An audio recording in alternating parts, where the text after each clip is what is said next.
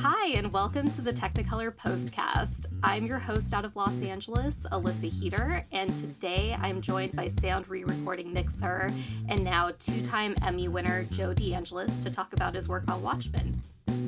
Hi, everyone.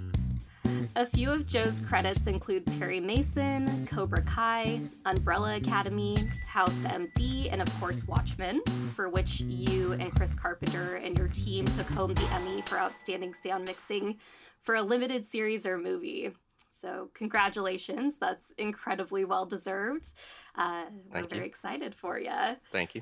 And in addition to the sound mixing win, Brad North and his team won the sound editing for Watchmen as well. Uh, did you guys do anything fun to celebrate? Uh, funny because the awards, both of our awards were on different nights. So, Chris, who is my mixing partner, Carpenter, lives uh, across the street from me, funny enough. And he came over here and we watched it and celebrated. And Brad FaceTimed with us. And then on the night that Brad had his awards, we FaceTimed with him. So that was the extent of our celebration so far. Hopefully, we'll get to do something when uh, this whole COVID thing comes to an end. Yeah, definitely. So, I'd love to kick off the conversation and learn a bit about your career path and how you got into sound mixing. So I started off, I went to school at a small little school out here called an LA Recording Workshop. It used to be on Ventura Boulevard. Um, I originally, they had a 600 hour uh, recording engineer program that I completed and went to work in music studios for a few years, which I basically found out was very difficult and not paid well, but I learned a lot. Um, after that, I moved into a live sound job. I actually worked at Universal Studios on the upper lot doing the theatrical shows up there, like Waterworld and Beetlejuice and the Flintstone show and all that kind of stuff. In the meantime, I was also doing live sound at night with bands uh, around Hollywood, you know, like the Whiskey, the Troubadour, and clubs like that. Um, basically, did that for several years, and then in 1999, a friend of mine, Rick Klein, who I've known since I was a young kid, said, "Hey, go talk to Bill Varney over at Universal Studios." And I went and met with him. There wasn't anything available at the time, and I wasn't wasn't really qualified to be a mixer because I had never done anything, you know, with picture and things like that. It was strictly live and uh, recording in the music business. So um, eventually, a job opened up uh, managing the hard drives for the facility when we were all using the MMRs and the MMP, the Tascams, I believe they were. Yeah, and I was in charge of uh, handling uh, about. We had about a thousand different hard drives that would rotate around the facility being used for movies, and that's where I got my foot in the door. Basically, started as a Y16 and worked my way up. Very cool. And how did you end up at Technicolor? Um, after House ended at Universal, um, I was stayed there for a couple years. Uh, I was mixing on stage two, and uh, a part my partner at the time, Ken Kobett, and I, and Brad, who was with us there, um, we all decided, you know, we met with Doug, Kent, and Kevin, and uh, you know, we liked what they had to say the trajectory of our careers and what we were interested in doing. You know, mainly it was when streaming was just becoming a thing. Netflix had just started doing their first original series and yeah, meeting with meeting with Doug and Kevin and saying, "Hey, we think this is a thing. We think this is going to be something that we would want to be a part of." And uh, it, it just went really well and it was very easy for us. We just decided to make the change and we came over as a team and we're all still here. So I guess it worked out well. That's great.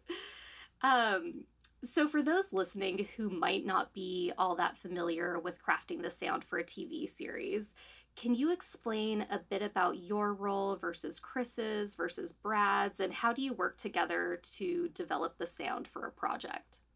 So it'll basically start with Brad because he's working with the picture editors and the showrunners and he's involved in the process much earlier earlier than we are. So he'll he'll kind of you know we'll talk about it. We work a lot together, so we might he might be telling us, oh hey, you know I just went to a spotting session for the show and it's it's really cool. I remember we discussed Watchmen.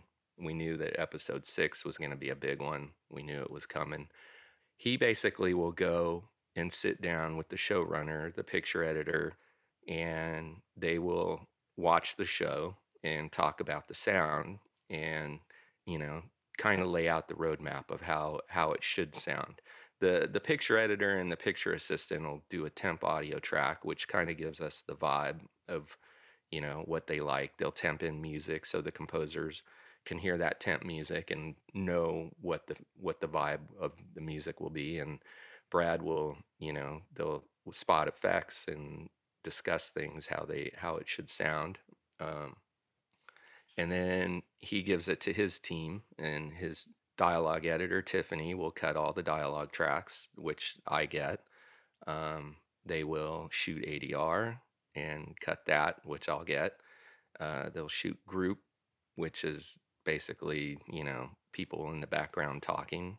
Background people they'll shoot that and i'll get that as well and the composers will write the music and then that'll come to me. So that that's all on my side and then on the effects side harry cohen who was our sound designer he he would design things like the owl ship and things like that and that'll go to chris and then jordan who cut our backgrounds which are basically your environments um, and the hard effects you know the cars which in watchmen were electric so all the cars Jordan would cut, and doors, and all the basic stuff, you know. And then they will shoot Foley, and that will be cut, and that goes to Chris as well. So basically, Chris is handling all the design, the sound design, and he's handling the effects, the hard effects, the practical stuff. He'll handle the Foley and the props and the backgrounds, the environments. And then I will handle the dialogue ADR group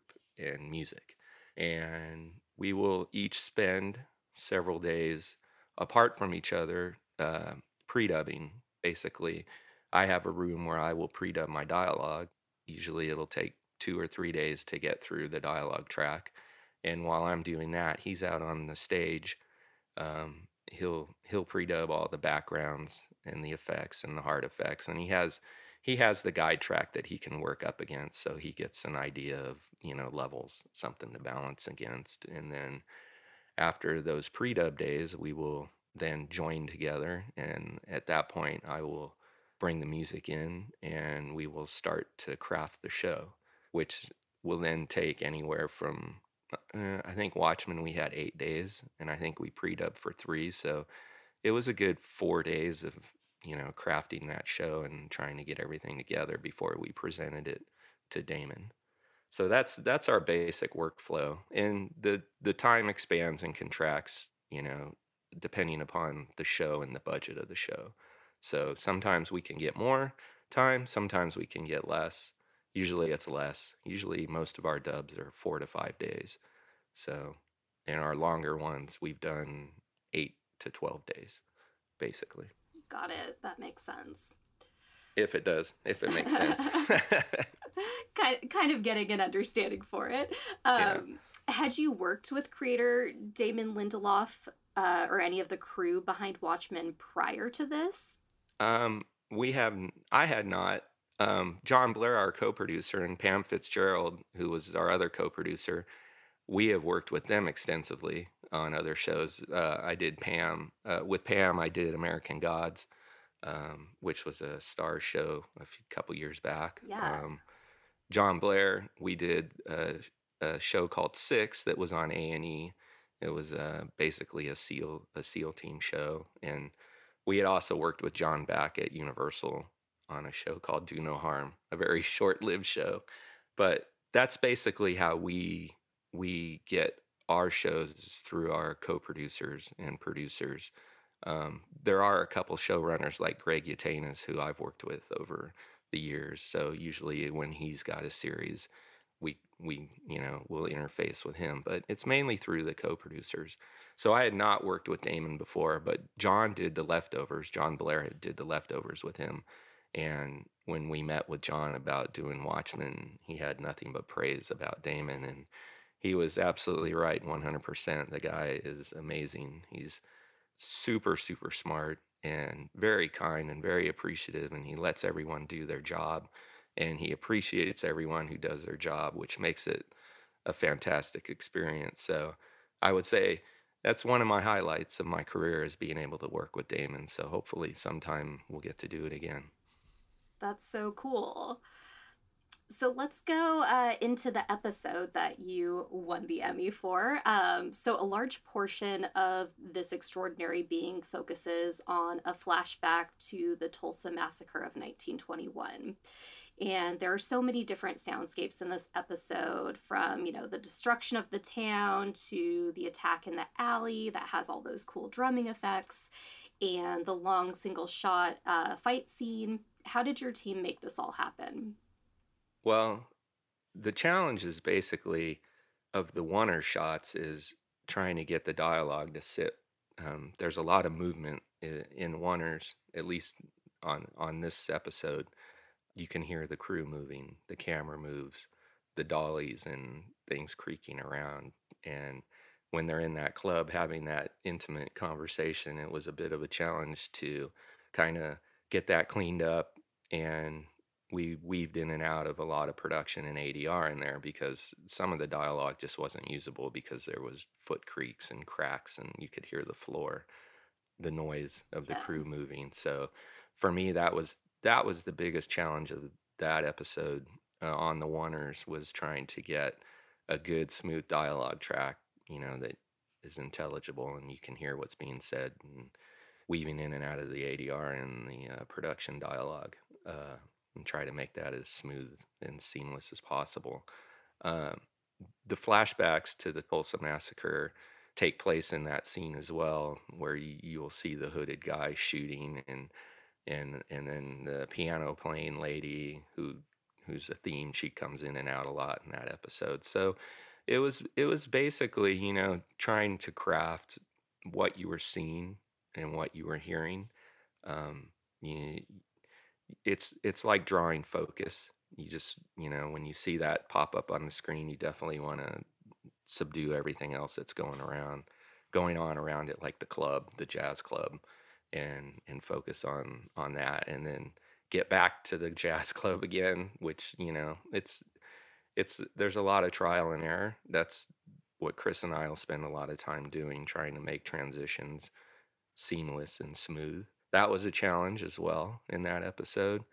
Uh, the fight scenes, they were pretty pretty forward, straight ahead stuff with Hooded Justice. It was a weird juxtaposition with the music. If you listen to the music while he's in the alley beating those guys up, yeah. it's it's it's it's, it's you know I had never mixed that that style of music against a serious brawl like that, and it worked. It was very effective, and that was Anna, our picture editor, and Damon, you know, when they assembled these tracks, uh, they chose this music. So um, it was it was a very cool choice. Oh, um, absolutely. Very unique and very effective. So yeah, this this episode was a unicorn. When we first saw it, we were like, "Holy cow! This is you know, it's really involved." And and Trent and Atticus wrote that song, which you would swear was out of the 30s and it just it just all came together. It took time um, obviously there's a lot of drumming uh, rhythmic stuff uh, scene change transitions that we had to time out properly you know with drum drum rolls to a door slam you know we had to work the timing out on those types of things but yeah that was that was our big challenges in in this episode. Awesome and you mentioned that, you know, a lot of your job is trial and error. Did you have to do anything, you know, creative or outside of the norm to achieve just the right sound for this episode? Uh, I wouldn't say outside of the norm. Uh, creative, yeah. It was very, it was a very creative episode as far as sound and soundscapes. But you know, a lot of that was handled by Brad and his team. You know, cutting cutting that stuff that we were to mix against. The music really drove a lot of it. You know, the scene where they're dragging the bodies behind the police car before that fight in the alley.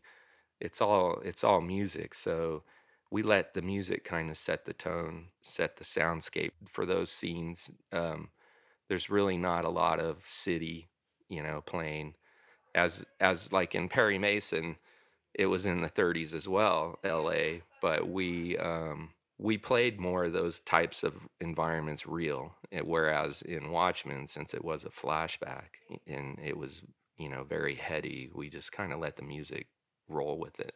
And then you know filled in some of the backgrounds and some horn honks and different things in the car obviously the, you know the things you see on the screen but it, it it's just that you know it's that kind of crafting that has to take place um, chris obviously he had a full build of of background so it was kind of like all right let's figure out what works against the music here and what doesn't work against the music here and take out what's not working and we'll let the music carry it so mostly in that episode, even eh, during the flashbacks, it's the music that's really telling you what the time period is.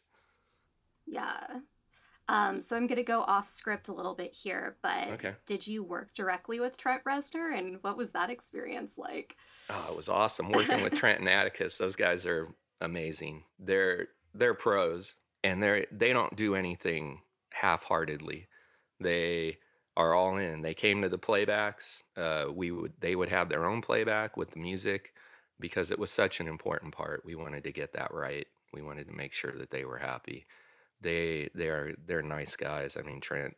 It was very surreal. I've been a huge Nine Inch Nails fan since back in the day, and it was very surreal sitting there talking to him about music and things like that. Oh, after, I can imagine. After I got over the initial shock, it was like these guys are fantastic. They and their music editor Sally Bolt. I mean, they are a team and they have it together, and it's just it, it was a great experience uh, being able to work with them. He's yeah, he's he's super talented. He is and and Atticus is his right hand man. So you know, it's just like a one two punch of super talent.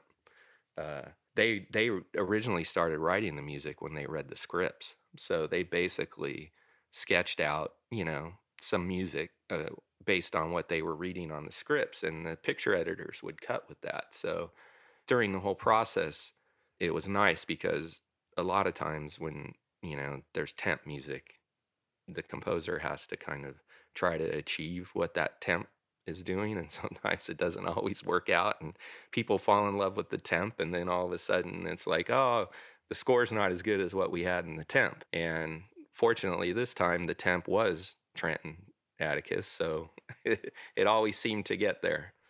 That's so cool. Yeah. So, in addition to what you've described above, are there any other memorable highlights that you would like to share from your experience working on this project? I mean, eh, every episode in The Watchmen was had its unique, you know, twists and story plots. You know, it wasn't just six that was very unique. Seven was fantastic. Um, eight. So I mean, as a whole, it was great be a part of it with Damon. And like I said, he's fantastic. And Tom Spezialy, who was the line producer, is fantastic. I mean, we would really look forward to having them come in and do playbacks, which is funny talking about that now because it doesn't happen anymore. We're not right. doing that. We don't have 10 or 15 people coming into the stage to do playbacks anymore. So that was like the last show we actually did it on. Oh, man. And, and yeah, it just kind of holds a fond memory right now because it's kind of like the way things were and things are much different now. So um, as a whole, I just I I enjoyed it. I said I think it was just a special series all the way around. That's so great. So, uh, what's next on the horizon for you? Do you have any upcoming projects that we can keep a listen out for your work?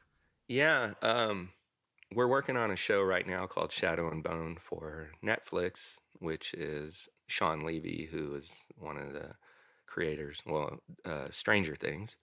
It's his group. We're working with them on this show. It's massive. It's uh, I'm not sure when it's going to be out uh, we have Bosch coming, season seven, which they just started shooting I think, a couple weeks ago in LA, so that's a good sign.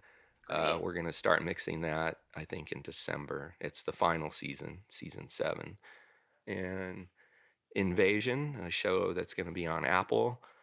Uh, we're doing another round of Love, Death, and Robots for Netflix that we did um, a couple years back. Uh, our dance card's pretty full. We have a few other shows coming up. As of right now, I think we're booked into next September. So yeah, it sounds like it with all these projects. That's that's incredible. Yeah, it's a good problem to have right now, especially after you know what we're coming out of. Yeah, definitely.